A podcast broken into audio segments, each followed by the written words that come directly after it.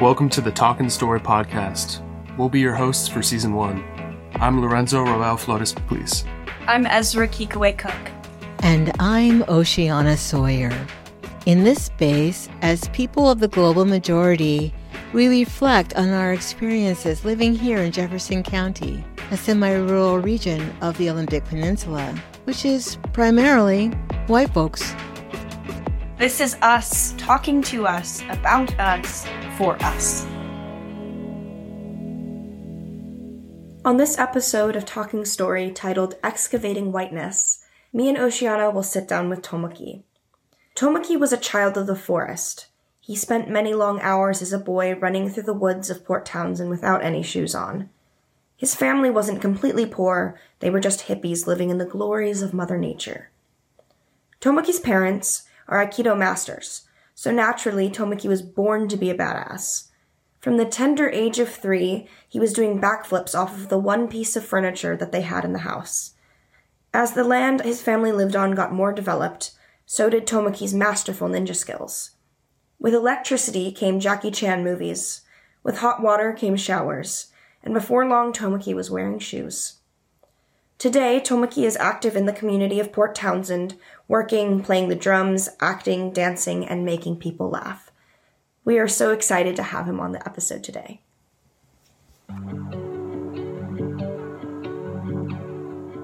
Tomoki, I was excited to invite you onto this podcast because I have worked around you, with you, watched you just like for a lot of years.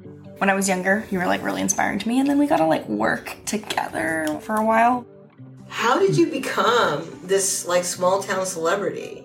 especially in a town like this that's so 90% white and semi-rural mm-hmm. and, mm-hmm. and I, I watch your videos and they're just so fun and spontaneous and smart and how did that arise do you yeah. think i don't know completely i just know i started performing in high school i was pretty shy kid I definitely like until i got into high school the thought of being in front of people in any way i mean just even social situations like this is nerve wracking. But any kind of like where I have to speak or do anything in front of people is like, nah, thanks, I'm not to do that. And so I got into high school, started doing theater. They had a drama class at the time, and I kind of discovered performance that way a little bit. I had learned to juggle with my best friend, and I had mm. learned some of these kind of circusy type skills that were less usual for kids to know how to do. And so I entered a talent show with my best friend when I was, I think, a sophomore. And we did really well. We won the talent show, and then we got booked a couple times in town, like by, I think, the film festival and the wedding or a party here and there. And it was like, whoa, we can make money doing this. This is cool. it was like five minutes of very silly. But we juggled and we did some flips, and, you know, we just, it was like kind of a little variety show packed into five minutes. And I think that was the point when I was like, wow, I, people really like this. Like, this is something I could do. And also getting paid for it was like, whoa, that's kind of cool. I didn't know you could make a living doing that kind of thing. So that kind of turned into just doing that more and more. I had another friend that I'd put together a little acts with, and we'd perform in different places. And then at some point, me and my brother put together our first fight scene, and that became kind of a pretty big part of what Nanda did was we'd take inspiration from action movies and we'd kind of do like parodies. Not direct parodies, not like mm-hmm. our first one was the first fight scene we choreographed was a Matrix fight scene because the Matrix movies were coming out. I think it was the second Matrix movie came out, and we were like, let's make a fight scene, and then we performed it before the shows for like the opening weekend. We went down in the Rose Theater and we did our little fight scenes. and then eh, we just like ran in and it was like two minutes or something just like and we had the whole like slow motion and yeah it was very fun and people were like what because everybody's so psyched about those movies mm-hmm. um, and then just having that little live piece i think really was super fun and so that turned into us performing more and eventually i got my two best friends and my brother to join forces and we wrote a show to help raise funds so that we could go to a dance competition because I was part of a dance studio. Mm. And that was the first show that Nanda did. It was a weekend. I think it was just one weekend, maybe three shows or something, three or four shows. Tons of people showed up, and we came out of that being like, this is so fun. Can we just keep doing this? And so we did. You know, we started with like 10 minutes max of material, and we'd get booked for people's events and parties and stuff.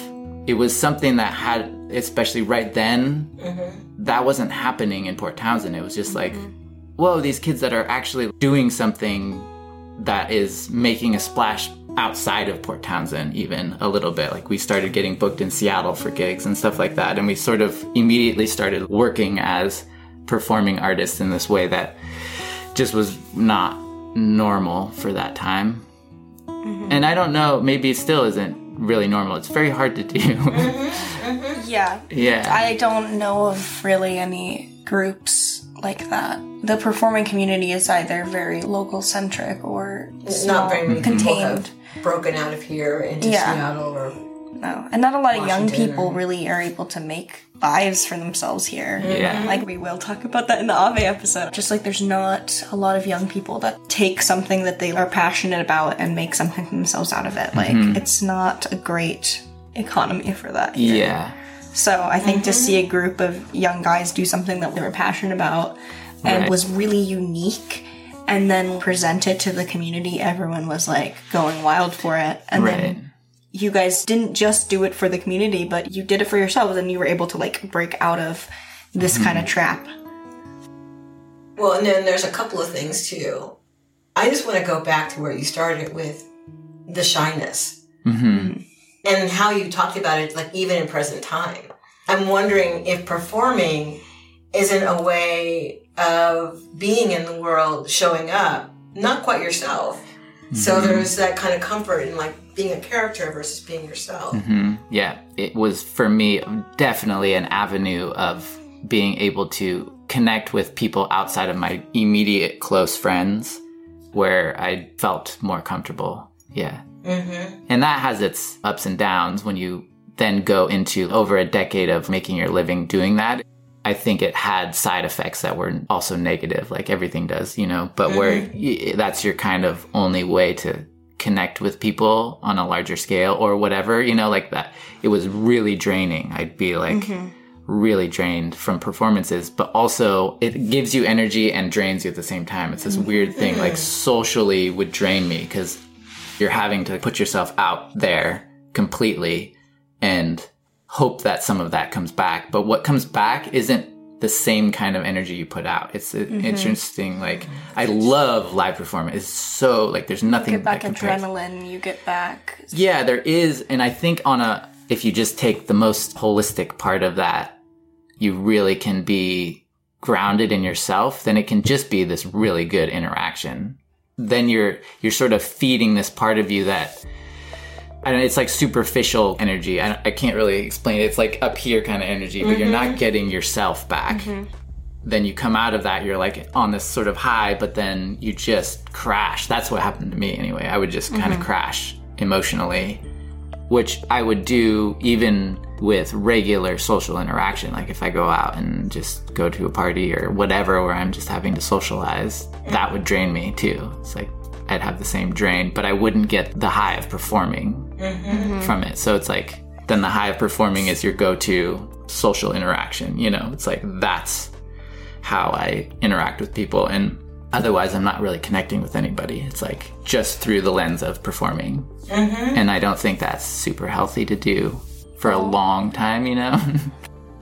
And then also, as a performer, you will develop a reputation that you are a social creature. And mm-hmm. so, as performers, you tend to have to be more present socially. You're expected to be because for your job, you entertain people, you put yourself out there, and so they see that as applying to everything else in your life too. Mm-hmm. So, you're the type of person people want to just talk to or ask a lot of questions or mm-hmm. invite to their party. And you definitely, as a performer, get like tokenized or romanticized. So I can see how mm-hmm. like that is really draining because you have to put so much of your life force into the performance mm-hmm. and then you don't have a lot left to kind of uphold those other social obligations that come with performance. and being in the public eye as a performer. Right. And I loved how you you guys both talked about this, like the energy you put out in a performance is like coming from all your cells. And what you get back is this sort of nice admiration. But it is like you're serving up souffle hmm or a, a hearty stew. And what you're getting back is potato chips. Yeah. It's like it's just not. And you could get a bunch of thousands and LaCroix thousands seltzer of bags water. of potato Just so chips. many potato chips. But yeah. they're never going to replace that stew you just served up. Right. That was just so hearty and rich and came from all the all the things. hmm Mm-hmm. And now I'm going to equate that to. I feel like what it's like for a lot of people who are listening to this, people of the global majority who feel like when they walk around this town, what you're doing is you're performing. Right. Yep. Either you're performing whiteness or you're performing some characterization of whatever ethnicity you are. hmm And then you have to interact with the response to that. And you're doing it at this level of like all power to the shields and answering questions or deflecting, you know, racist hmm fuckery. And I'm going to say this because it's our podcast. Yes. And that's a question I've been having. We had Aaron Johnson here of Holistic Resistance. We had a, a week of workshops with different groups of people, people in black bodies, people of the global majority, people in white bodies, in then an integration session. And throughout all these conversations, what I keep asking myself is where is our humanity? Mm-hmm. Like, when do we ever get to just show up as mm-hmm. people? Mm-hmm. Like, just a person? And it's kind of interesting to talk to you guys about this question because you're also performers. So there's a way in which there's that, but then there's also a way in which you are people of Asian descent and identifiably. So you're walking around, you know, the world in this town in particular. I know this question might be convoluted at this point, but these are questions that float in my mind all the time, especially as I'm talking to you guys. Like, what is it to be here in Port Townsend, being the person you are, or what is the person you are, and what is the performance? Right. That's a good mm-hmm. To be honest, it's hard. I still have a hard time distinguishing those things. Like I'm, I'm figuring it out. It feels sometimes like I don't know if I will ever be able to fully distinguish those two things because even with the performing thing, having started in high school, at this point in my life, it feels like so ingrained into who I am and in Port Townsend. Like one thing that can be really refreshing is to go places where you don't have the little small town everybody knows you for what you do you know? And so mm-hmm. you can just be you and people get to know you through that. And i've been really enjoying that about not doing the nanda thing for a while is because i'm meeting more people in town where it's like they don't know what i do mm-hmm. who i am and it's just i can just be me to them. And then i feel like the connection i'm making is more genuine. But as far as the whiteness goes it's like that's even more baked into like this confused thing where I grew up really trying to be white. If I think about it, like I didn't always think of that as like a, oh, this is something I'm doing to cope. It was just like this is just what you do. This is just how it is. That's it's not success. it's yeah, it's just like it's just part of life.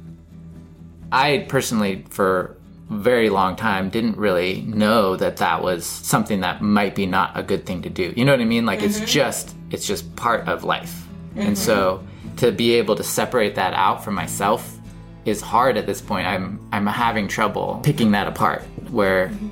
I can distinguish some things or I have memories where I can be like, okay, that was that and then I have a lot of things where it's like I don't know. I don't know if that was just me kind of passing as white enough or something, or you know what I mean, or like mm-hmm. people just being like, "Yeah, you're you're white enough. You're another white kid." Like I would get that a lot of like, Tom's also basically white, like whatever kind of thing, those kind of things, and I'd always be like, "Wait, is that true? I don't know. I don't I know." experienced a lot of that too. Yeah, it's we- it's a weird thing because it's like you're kind of like okay, it's working, and one you have like all of these like different And you're also like, I'm betraying my ancestors. yeah, like it's not true. And also, do they really think that, or are they just trying to not have to address this weird situation that we're in, which is that I am the only not white person in my whole friend group?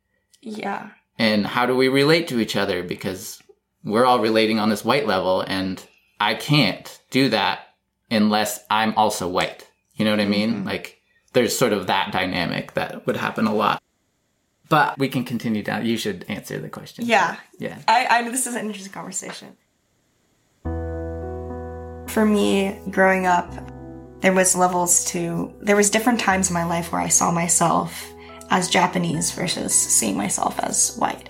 Like when I was young, it was this exciting thing because it was like, oh my gosh, my family has this cool cultural thing that I can bring up and like we eat this type of food or my dad has this background that's super interesting story and it's so important to me that I don't want anyone to not know it. Mm-hmm. And then there was slowly a shift where I'd be in a group where everyone was white, me included, and I would see it as our whole friend group is white, myself mm-hmm. included. Mm-hmm. And if there was someone that I became friends with who was a person of color, especially if they were black, for me it was kind of like, oh, we're like the white friends.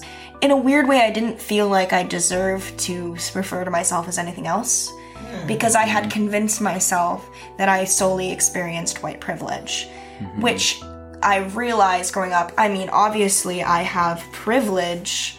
I'm not entirely a person of color, and also just in general, like, I know it is a lot more difficult for some ethnicities in this country than like being Japanese. Like, my experience does not compare to the experience of someone who's black in America. But I had still convinced myself as a kid that I really only experienced life as a white person, and then that's how people perceive me. And that wasn't true mm-hmm. because when I got older and I reflected, people did not ever see me that way. Mm-hmm. Like, I got a lot of comments. And also, my beauty standard and things like that, where it was just kind of like, oh, why is my face different? I'm not, mm-hmm. you know, doing enough or something. And then realizing it's like, oh, it's not people thinking that I have a weird face in the way of like, it's not normal. It's just, it's like they don't perceive me as one of them. And then so mm-hmm. then, then there was experiences of being like, okay, so my life's a lie. Mm-hmm. that kind of feeling of like, um, oh, mm-hmm. everything is, it's different. And so I guess a turning point for me was in high school, I reconnected with the fact that I was Asian. And then I realized once I owned that and was able to bring it up and treat myself as a person of color, then came that level of tokenization. And then came that level of like performing. Mm-hmm. Because when you are open about being a person of color, suddenly I find myself getting into arguments and defending points and having to make a case for why I am a person of color or make a case as to why an issue revolving BIPOC issues is important to people and feeling like, you know, taking this role of a defender and also of just like diverting stereotypes. Because mm-hmm. I'm sure you get this too is also being someone who's Asian particular the racial stereotypes about being Asian are not that we're funny or bold or charismatic or any of those things. It's a mm-hmm. lot more around being studious, being quiet, and I was not those things at mm-hmm. all. So that was the other thing was part of me also felt like I wasn't Asian because I was mm-hmm. me. Because I was so much of a performer. Then I realized a lot of that performing was honestly it was that masking it was that like you know social interaction is it's so similar to like that feeling you experience with a show where there's this big high and then there's this huge crash. And there's sometimes where you just don't want to do it and people expect you to. Totally, yeah. That all is very familiar. um, one thing that I've noticed more recently, I definitely see uh, for me, like, I kind of wish that I could have been more aware of things younger because by now I would have maybe been able to pick it apart a little bit further. But mm-hmm. there just also wasn't conversations around me happening. Like Yeah. literally never happened. None of the brown people talked to each other. It was kind of weird. Looking back, it's like, whoa, that is fucking weird. like we didn't. We just mm. didn't talk about shit. But it was there. We were all experiencing it. And I've had conversations with people who grew up in town now that are all like, yeah, what the hell? What we were all experiencing the same oh thing. but we never talked to each other about it. Like this is the first time we're talking about it as adults. Like we're like long into like this is weird. To, I think that's an interesting thing that I, it's got to still be kind of happening. And It's maybe how is it changing intent in a weird way as it was put upon us? Right. Like how did the environment of this community create that Yeah. distance between us? Yeah. Where it I felt scary. That's well, that's definitely systemic oppression. Right. Because I'll say, I grew up in a town just like Port Townsend. So what you guys are saying, imagine me doing exactly what you did. Yeah. You know, I'm just trying to be white adjacent. You Yeah. know, mm-hmm. I haven't seen the Barbie movie, I've seen clips of the Barbie movie, and I'd be like the Black Barbie. Right. Yeah. You know, I mean, my hair would be straightened and mm-hmm. curled, you know, mm-hmm. and I would be wearing the things and trying to be as close as I could be to, you know, white Barbie, my, mm-hmm. my white friends. And that wasn't even viewed as like, what are you doing? That is just what you did. Yeah. So I, I do, I can see that part of my own story. And then what you're questioning is like, how did that happen? Right. Because it's really true. When I was growing up too, if when black people moved into the community, I kind of almost didn't want to associate because I was busy being as white mm-hmm. adjacent mm-hmm. as I could be. And if I started associating with the black kids, then maybe my white friends would think, oh no, she really is black. Maybe we, we can't associate with her now. And you know what? That actually did happen. That literally happened to me in high school. I think white supremacy is set up to have black and brown people be as close to white as possible. And the easiest way to, to have that happen is to separate ourselves. Mm-hmm. And Because not- as soon as we're in group, as soon as we're grouped, Right. then then we start talking to each other. oh no! And what? And, you know, all hell breaks loose from there. Mm-hmm. this is a really Yeah. good time for. Can I have an anecdote? Please. Okay, so as a kid, my brother and I were both Japanese on my dad's side, and to our knowledge, we were the only people. We only knew of us with that background. And I remember one day my mom was like, "You know, Tomoki and his brother are Japanese," and I was like, "No, they're not." And she was like, hmm. "Yes, they are." And I was like, "How do you know that?" She's like, oh, "Come on, like." I can tell, like, their names, like, they are Japanese. Like, my husband's Japanese. Like, I can figure it. And I'm just like, well, they've never said that. So because I've never heard from your mouth that you were, I was like, I refuse to hmm. believe it. But a little part of me was hopeful because Right. I thought you were so cool. Hmm. and like, as a kid, I was I really, really wanted it to be true. But I, I was so terrified to bring it up. And I also, weirdly, I remember feeling angry at my mom for saying that like it was wrong.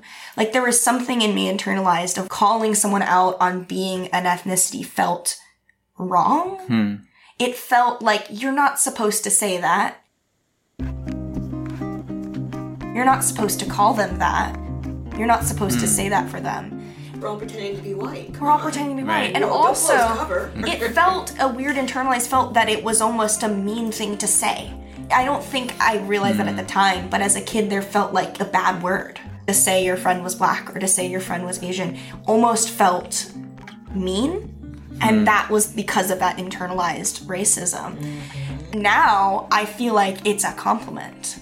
Just like coming into my queer identity, like if someone tells me their friend's gay, I'm not gonna be like, you're not supposed to say that. I'm gonna be like, awesome. it's different.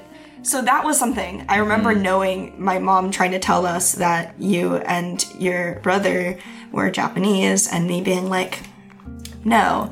Um, but eventually, as I got older, I was like, okay, yeah, they are. I still never like straight up asked you, but I figured it out. Yeah, I am. I'm Japanese. You are Japanese. Yeah, yeah. Thank you for confirming. Tomoki, I have a really important question. I've waited years. Are you Japanese? What if I was just like, no? You're like, I'm Korean. not. Shut up. been Korean this I'm like, whole time. Yeah. No. So I knew that. And so you were really the only person of like any sort of high profile in my mind that I knew of that also had that background.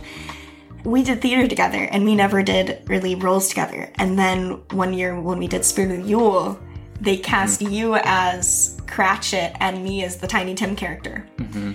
And I felt elated because I had never been cast having a person of color as a parent in a mm-hmm. play. Never. And that always felt like that wasn't on people's radar to think of. I was fine with it, but I didn't realize how much that meant to me until it was like, oh, this person playing my father actually logistically could, Could potentially be related to me. And I felt suddenly like I wasn't playing the part of a little white girl and pretending that's what I mm-hmm. was, but I was just playing this character and that I could mm-hmm. actually be myself. Mm. That was the best year. I did that play for three years, and that was the one year I felt safest. I felt really wonderful working with you. And this is the last part of this anecdote is that thing with like when we come together and how, you know, we can't we can't really mask it anymore. And it was you, me, and Consuelo. We had one scene together. yeah. and suddenly like- we went from hiding the fact that we were like the people of color in the theater Right. to like when we were backstage the three of us suddenly it was all we could talk about mm-hmm. and so we had this little joke we were like the asian The- station because yeah, we, had the to get Asian- in Asian places station. and we would put our hands right on each other's shoulders and we go choo choo and we would walk through the like crowd of other actors and we'd be like choo choo coming through Asian station. And it was so dumb but it mhm. was so joyful. that. Mm-hmm. and the three of us would get in our places and we had our one scene together and we would look forward to that one scene the three of us had together and that was that first like one of those first feelings I had of that kind of like weird like solidarity of like mm-hmm. oh there's a joy to this and to acknowledging it Yeah, that was also for another reason why that was the best year. For one, it was the last year. Yes, I was so burned out of that um, shit. But also, previous to that year, I had had to play. I played the Rum Runner, which was fine, but I also had to play Chetzemoka's son in most of them, and like it was just so awkward. It was from the very get go. It was like, why is this in here? And then the next year, I was like, I don't want to do that scene. Like that character, can we just not do that? And they're like, what if we just relevant. change? What's wrong with the character? It's like, well, the, all of it, the dialogue, and also like everything. And they're like, okay, we'll rewrite it. And then they kind of rewrote it. And but then it was just like one of those things where by the time I was given a script and we were going to rehearsals like too late to change anything. I would have had to mm-hmm. like stop the entire process. So yeah, that was hard. Yeah, and that Yeah. was the first year they were finally like, you can play a different role completely, and that character is not part of the script at all. Which is like, I can't believe it took that long because Yeah, why It really was unnecessary. women think they could write a scene with a native character, not cast someone native, and then like not really take criticisms about? it was really bad. Yeah. So that was definitely the best. It felt like the best year, and it also they were just like, "Would you want to play a different track?" And I was like, "Yeah, sure, that sounds great." It wasn't like I auditioned and they were like, "Yeah, Cratchit, you're gonna be Cratchit and mm-hmm. play this track." But it felt the most like, "Oh, I'm an actor being cast for a role." You know what I mean? Rather than like, mm. I get cast. Tomoki, a Tomoki role. Yeah, I get cast a lot, which honestly I don't mind if especially if it's like you have the skill set, you like doing comedy, you like doing physical stuff. It's like, yeah, I do. So cast me for that stuff. But as far as acting goes, there's just a lot of acting where you're like you're cast as the one Asian person or not. You're cast as just the one brown person Brown because we person, don't have and it anyone doesn't else. matter which type of brown. It's like Yeah. no, it's so true. Which happened starting in high school. Uh, It was like playing the brown characters starting in high school for sure. All types. Because also I kind of would get away with that a lot. Like people didn't know a lot of times. Yeah, So being racially Mm-hmm. ambiguous helped. At least for Them, them to justify like justify, casting me. yes. And you know, like when you're a kid, you're just like happy to be in a play. Like Yeah. I didn't care. Like yeah, of course I'm gonna be a shark in West Side Story. Like Mm-hmm. yeah, I totally will be a shark. I'm not gonna be a jet.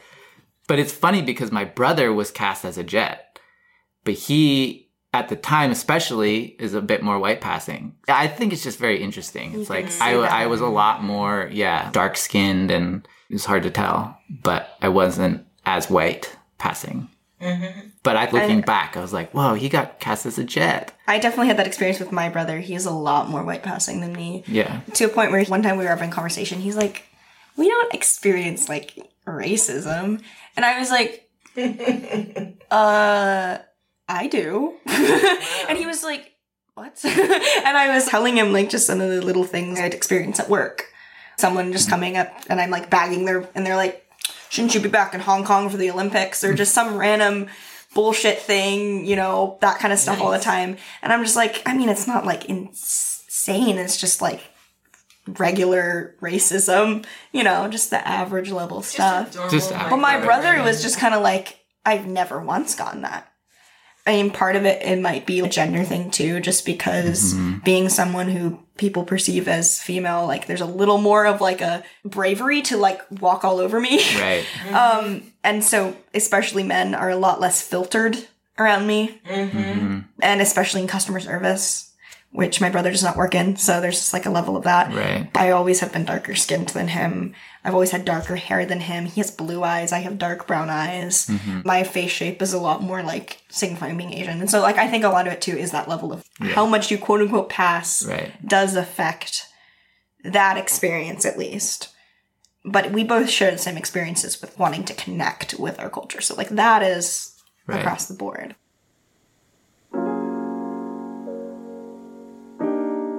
Okay, I have a question. I'm curious about sometimes I catch myself being like, I don't know how to word this right, because grateful is not the right word, but um, when somebody is being more overtly racist or just, yeah, whatever it is, I kind of prefer that to not knowing. So that's a thing, right? Oh, yeah, yes, that's a okay. real thing. That's a thing. I much prefer it. It's kind of strange because it feels like, wait, I don't want people to be more racist to me, but I prefer to know that that's what you're being right now than to be like, wait, are what what's What going on just here? Yeah, What like, or like, yeah, am I being treated differently? Because we right can now? gaslight Or- ourselves into believing that it's Exactly, fine. exactly. It's like, oh, it's nothing. But if it's overt, you can't, and you can tell someone, and they'll be pissed off, and you'd be like, "Yeah, and right." and at least you can just know. At, at that point, it's like, okay, well, that was that, and I can Yeah. move on. But not knowing, and I think it's for me too. It just goes back to the whole childhood of having so much of that mm-hmm. unknown. Like, wait, I don't know. Looking back, I don't know. Was that just being brown in a white place, or was that just being me in this place? I wrote this down because you just said it earlier here. I wasn't Asian because I was being me. Mm-hmm. So that piece about is me being me, am I enacting blackness mm-hmm. or am I enacting whiteness or am I just being me? Which Right. it can be a combination. Yeah. And also, that's the thing is we can take inspiration from other things. Plenty of white people have an appreciation for music that be considered black music, and it can impact part of their life without them fully taking it. There is that level to it because there is that like when you realize that you are reclaiming, you know, a culture or a heritage in some sort of way, that you want to be like, okay, how do I embody this enough where I'm legit about it? Mm-hmm. But I think also to a degree, you're built and people are made and a lot of those experiences can be impactful and so having different layers to it. I mean, mm-hmm. I listen to primarily like British rock and metal. It's definitely not Asian music in any way. And I don't listen to it because my mom's white. That's not why. It's just my personality and like the kind of mm-hmm. music I'm drawn to. Part of it's the fashion around the music and the fact that I resonate with it from like a gender standpoint. Part of it is like the loudness or the chaos of the music and that like with my neurodivergency, it really speaks to me and helps calm my mind. And so I think there's just so many different levels to each person. And it's just important to make sure you accept your race as part, one asset to who you are. It's not the entirety of who you are, but it's it, letting it in and letting it have a voice in who you are and like not trying to drown it out with something else is like the important thing. Mm-hmm. That's well said. Yeah, I agree. And it's can be hard to do that. That's what it feels like anyway. Yeah. It feels like it can be hard to do that, no? Yeah.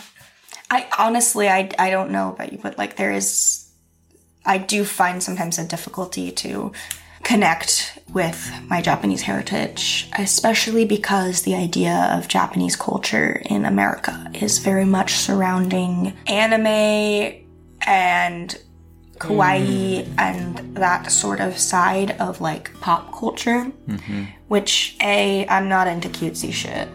So that doesn't. and two, I don't really watch much anime. I appreciate it. It's just, it's an animation style. But I am around a lot of white people that genuinely believe in some way, whether they say it or not, like that they're somehow more Japanese than me mm-hmm. because of their consumption of anime. And the main reason I, I've stayed away from a lot of anime and manga is because it's been used to fetishize me a mm-hmm. lot growing up. Yes. Mm-hmm. And so, even though a lot of it isn't sexual, I have a negative connotation and I have some anxieties and discomfort looking at the type of images and stuff, even when they're not sexual, just because of a lot of the unconsensual comparisons I've, that have been drawn to me when I was younger and just a lot of mm-hmm. that kind of weird stuff. And then also knowing from my dad who grew up in Japan that that culture of like women being infantilized mm-hmm. and fetishized for that and it comes from a place of horrible sexual repression that's in Japanese culture. And it's like the worst side of the Japanese culture. Just mm-hmm. like how we have tons of, you know, that body issues and things and stuff in American culture and stuff too. It's it's like that. But Japan capitalizes off of us consuming that stuff. Mm-hmm. And I don't know. And for me, it's like the parts of Japanese culture that I want to appreciate is like the food and some of the traditions of more rural areas of Japan and stuff. Mm-hmm. That kind of idea of like community. Almost like some of the places are almost like socialist, where they're like very small towns and everyone has their little role in that village or community and there's that kind of safety net and like stuff like that That is mm-hmm. really interesting to me but Yeah. i can't really connect to that because i don't live in japan Right. Yeah, I think that there's sort of that distinction of connecting to your roots, where you came from, but also recognizing you're not that. I was born here. Mm-hmm. I'm not Japanese. I'm, you know, Japanese American. I'm, mm-hmm. I'm from here. I can't just be like, this is how Japanese people do it. I'm Japanese. And for me too, I wasn't raised by my Japanese dad. I'm raised in a super white town. So it's like that Japanese side of me is super distant in that way. Mm-hmm. Like I much more relate to the Japanese American experience than I do the Japanese experience. yeah It's a I- i don't know thing. what it is Yeah. i don't and it's not like i can afford to go to japan to like connect and Yeah. also part of me does feel nervous about even doing that because I, I i don't know i feel like some part of me sometimes feels like it'll be taken away from me if i go then i will f- suddenly feel invalid and then everything i've built strength wise upon myself of like accepting my identity will just go out the window hmm. You know, we have that in the African American experience. You go to Africa, and the people in Africa will use the same word that they use to refer to white people. Or That's a thing in Japan, too. They'll use the same word to refer to African Americans. Mm-hmm. And I, I've heard a couple of really intense stories about black feminists getting really like ferociously mad in Africa at African people calling them essentially the same word they use for white people. Mm-hmm. Like, no. Yeah. And so your fear is not based on nothing. But I think what you're both saying is there is something powerful about coming to a sense of yourself mm-hmm. ethnically and any other way you socially locate yourself. There is something about maybe the ways that we were raised, conditioned, socialized that requires a level of I mean, when you say sovereignty, like acquiring your own sense of who you are, mm-hmm. uh, regardless, and that's that's a scary space, and mm-hmm. it's not for the faint of heart. it would be so much easier to just fall into the conveniently already made categories. Mm-hmm. You know, either the really Japanese category or the really African categories or the African American or the Japanese American category. It would be so easy to fall into mm-hmm. any of those. But what I hear in this conversation is maybe there's another path. And I kind of feel like that's what so many of us are up to in this town is mm-hmm. like reclaiming ourselves just for ourselves mm-hmm. and not in response to, but being on that journey. Mm-hmm. Maybe that's just all there is, is just to be on the journey. Mm-hmm. And, Yeah. and know that you have friends who are kind of on the journey with you. Mm-hmm. Yeah, Yeah, that's kind of like, that's what life is, right? it is. on this journey. But yeah, I, I think that was well put. I, it feels like all of those things, we're kind of navigating it all simultaneously. And it's easier when we don't separate ourselves and when we can like actually talk about them. That Right. makes it a lot more Right. of an easy and almost it's just a better journey when you can talk to someone about it Mm-hmm. because it almost feels exciting and you almost feel proud of yourself like oh look at me look at me i'm a traveler traveling i'm journeying It is. I, I think it is. The first part of me is like, wait, starting to talk about it in your adult life is like, wait a minute. It can feel a little bit like the stubborn part of you is like, wait, no, I if I was gonna do that, I wanted to do that way like I wanted that before. You know what I mean? Mm-hmm. Like why am I just getting that now? and you realize things it's funny because you think that it's like leading up to when we reach this breaking point we reclaim ourselves that all of that before is before and we didn't realize any of it and then from now on we're going to notice things Right. but it's been my experience that as soon as i've reached that point that i can almost reanalyze everything leading up to it and it mm-hmm. wasn't worth nothing and i can still have Oh yeah. and that's cool. Like I can look back and be like, I've had so many white friends, but all of the friends that I've gotten closer to on another level have happened to be people of color. like that can't be a complete coincidence. And it's like, mm-hmm. why was there a certain level of safety? And I mean, I do have some like very close white friends, but like those were the friendships that formed weirdly easier. There was less resistance. Or just looking back at normal things that I didn't realize could have been racism, like being stopped at the mm-hmm. border every time we went to Canada and just like pulled into questioning or just comments or little things like that. And it mm-hmm. it is kind of nice to reanalyze because then it gives yourself that feeling of like you weren't just imagining all of those icky feelings that they were like Right. those things you felt but didn't acknowledge like going back mm-hmm. you're like oh that was real. That was valid i kind of have a feeling of like pride even though i couldn't see it i was able to recognize it somewhere and to protect yourself it's good to know that you have those instincts So, okay, this has been a long, rich journey. Maybe that last question that we were thinking about, maybe we can all answer this question. Like, what are our dreams and hopes for the future, given like this ground we've traversed in this conversation? Or just mm-hmm. in general, what what would be some hopes and dreams you would have for yourself or for the community? Mm-hmm. I don't know. Maybe I'm just really good at being in the moment. That's my positive excuse. Mm-hmm. But also, there's a little bit of the same thing where you're like, I don't like to state too much about what I want because then if it doesn't happen, you feel that there's a letdown. I don't know. Maybe that's not a great coping mechanism. but that- um, that's fair. That's really fair. Like I definitely have dreams and goals, but I've had so many in the past that haven't ever happened that I've started to learn to be like, okay, I don't I don't need to really want certain things. and also things change. You you mm-hmm. change what you want, what you really want.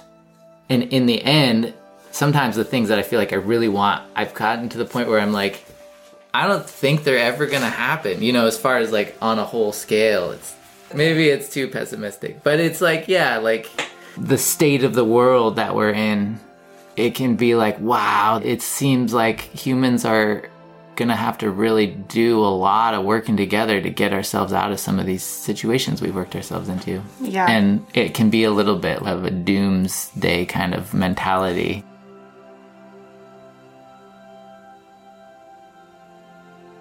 I think for me, goals wise, it does feel a little. I share some of your feelings, Tomoki, but for me, it's about feeling like my goals do not reflect what they should reflect because there's this pressure on my generation to save us. Oh, and that has always been on us from the beginning of like, hey guys, we fucked up the world. When you're adults, you get to fix it. And my goals are like, I feel selfish because it's like, I want to make movies, I want to act, I want to do things that seem totally pointless in the scheme of things. And so many of my friends want to be like environmentalists and things, and I'm like, am I a bad person? But like, I'm really bad at science, like, really bad at science, and I can't see myself being at all helpful. I hate gardening. Like the most connected to nature is like I like looking at waterfalls and hiking sometimes. But I'm a performer and I'm a creative and my goals are big, but yeah, a part of me feels guilty for having those goals. Mm-hmm. And then again to follow up on what you were saying about feeling like you don't want the letdown. That's a big thing too. Mm. Because I always have friends that are like, You're so talented, you're gonna be such a big director. And I'm like, Don't say that. like, don't say that because we don't know that. And I don't want to like let myself believe in that little fantasy because it kind of hurts. Because it's like, I mm-hmm. know that that's very unlikely. And there is a chance. A part of me is like, I could be a big director. That could happen. Because I do want to be known for a body of work. Like, that does feel important to me. And like, I want to be a, an impactful creative. But thinking about that is very like, mm-hmm. it feels really scary because it means you're accepting the fate of that letdown Right. and that feeling of failure. Yeah, what you said about feeling like th- what your passion is, what your interests are, are not helpful things is it's an interesting one because it's like you can so easily equate people who are going into environmental like helping stuff. It's like okay, that has a direct positive impact to the state of our world, mm-hmm. and we can sort of see that. And I feel like with art, there's a little bit It's removed. there's some somehow where we in the way that we think about things it might just be like a conditioning thing where we we separate that out to like not direct impact to fixing these issues that we're facing right now with We talk about the issues, we don't do anything about them a lot of the times. yeah or it's just for pure enjoyment for people to get inspired by or just Feel things. yeah, just to, to have a nice time witnessing or whatever, just to be a part of. Especially working in the arts for my whole life, I do the same thing where it's like, I'm not doing anything useful ever with my life. Like, I'm not helping anyone. I don't know how to connect directly those dots of like, this is how this exactly helps. I just have a feeling that it really, really does. It also feels kind of like pretentious because I don't want to be that creative. Is like, this is why what I'm doing is important because I kind of want to just let it speak for itself because deep down I'm doing it. I'm going to do it no matter what. I'm to create my art whether I think it's important or not. And that's the cruel truth. If it wasn't doing anything, I'd still feel the need to make it. And so saying that it is making good difference sometimes feels like I'm just trying to like put myself on a pedestal. Yeah, there is a balance. What I was trying to say is that I, mm-hmm. and it might just be to help justify myself in what I do, but, but I really do think if we didn't have that, the state of the world would be in such a worse place without art.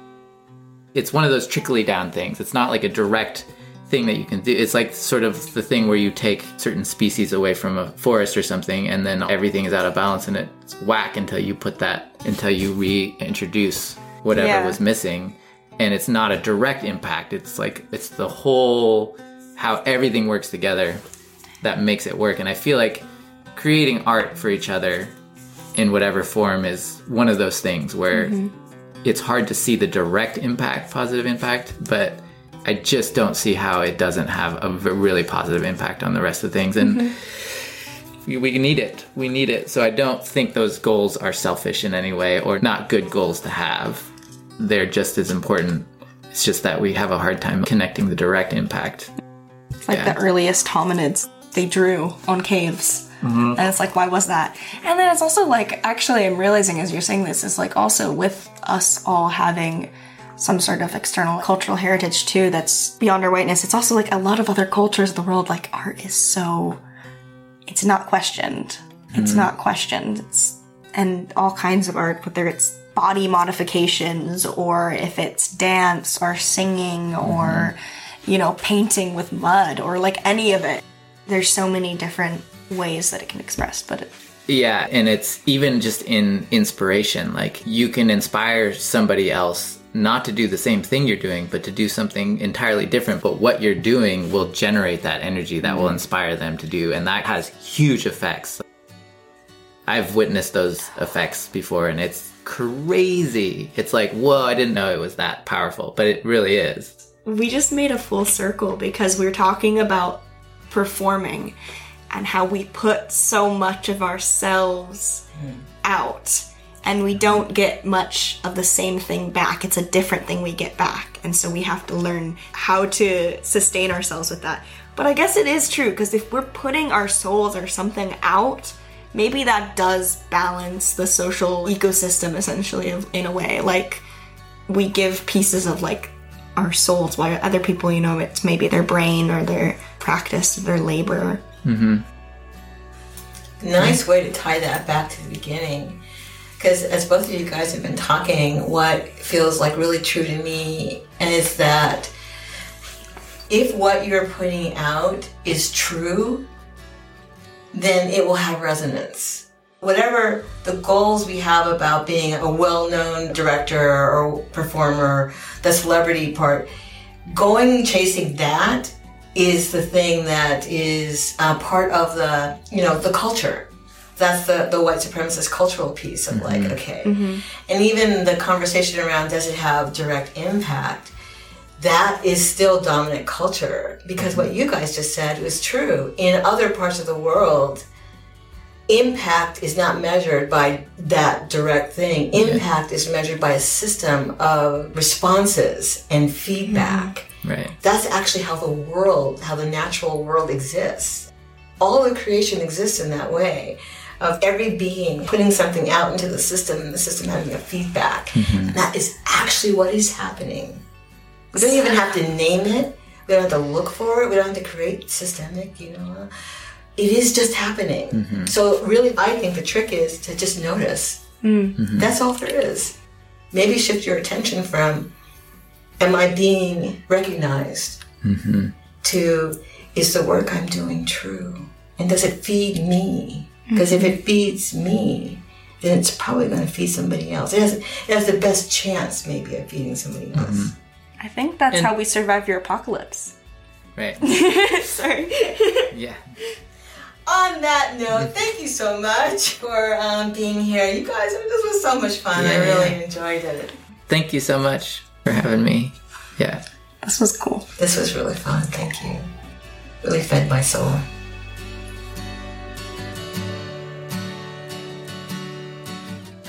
Where we ended there in this conversation around what is the value of the arts as expressed through us as people of the global majority and as individuals.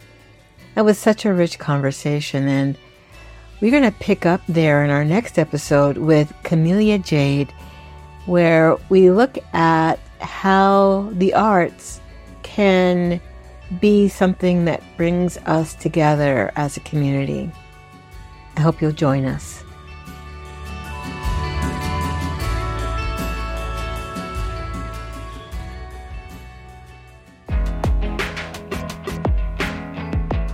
We appreciate you for listening to this episode of Talkin' Story. Music is provided with permission by Ben Wilson and Camilla Jade. and Story is a project of Well Organized and has enjoyed the support of the Port Townsend Arts Commission, Jefferson Community Foundation, Finnriver Farm and and the Community Equity Initiative, as well as private, in kind, and monetary donations. If you'd like to support us, please go to well-organized.org to make a donation to the Talkin' Story podcast. That's well-organized.org. Thank you.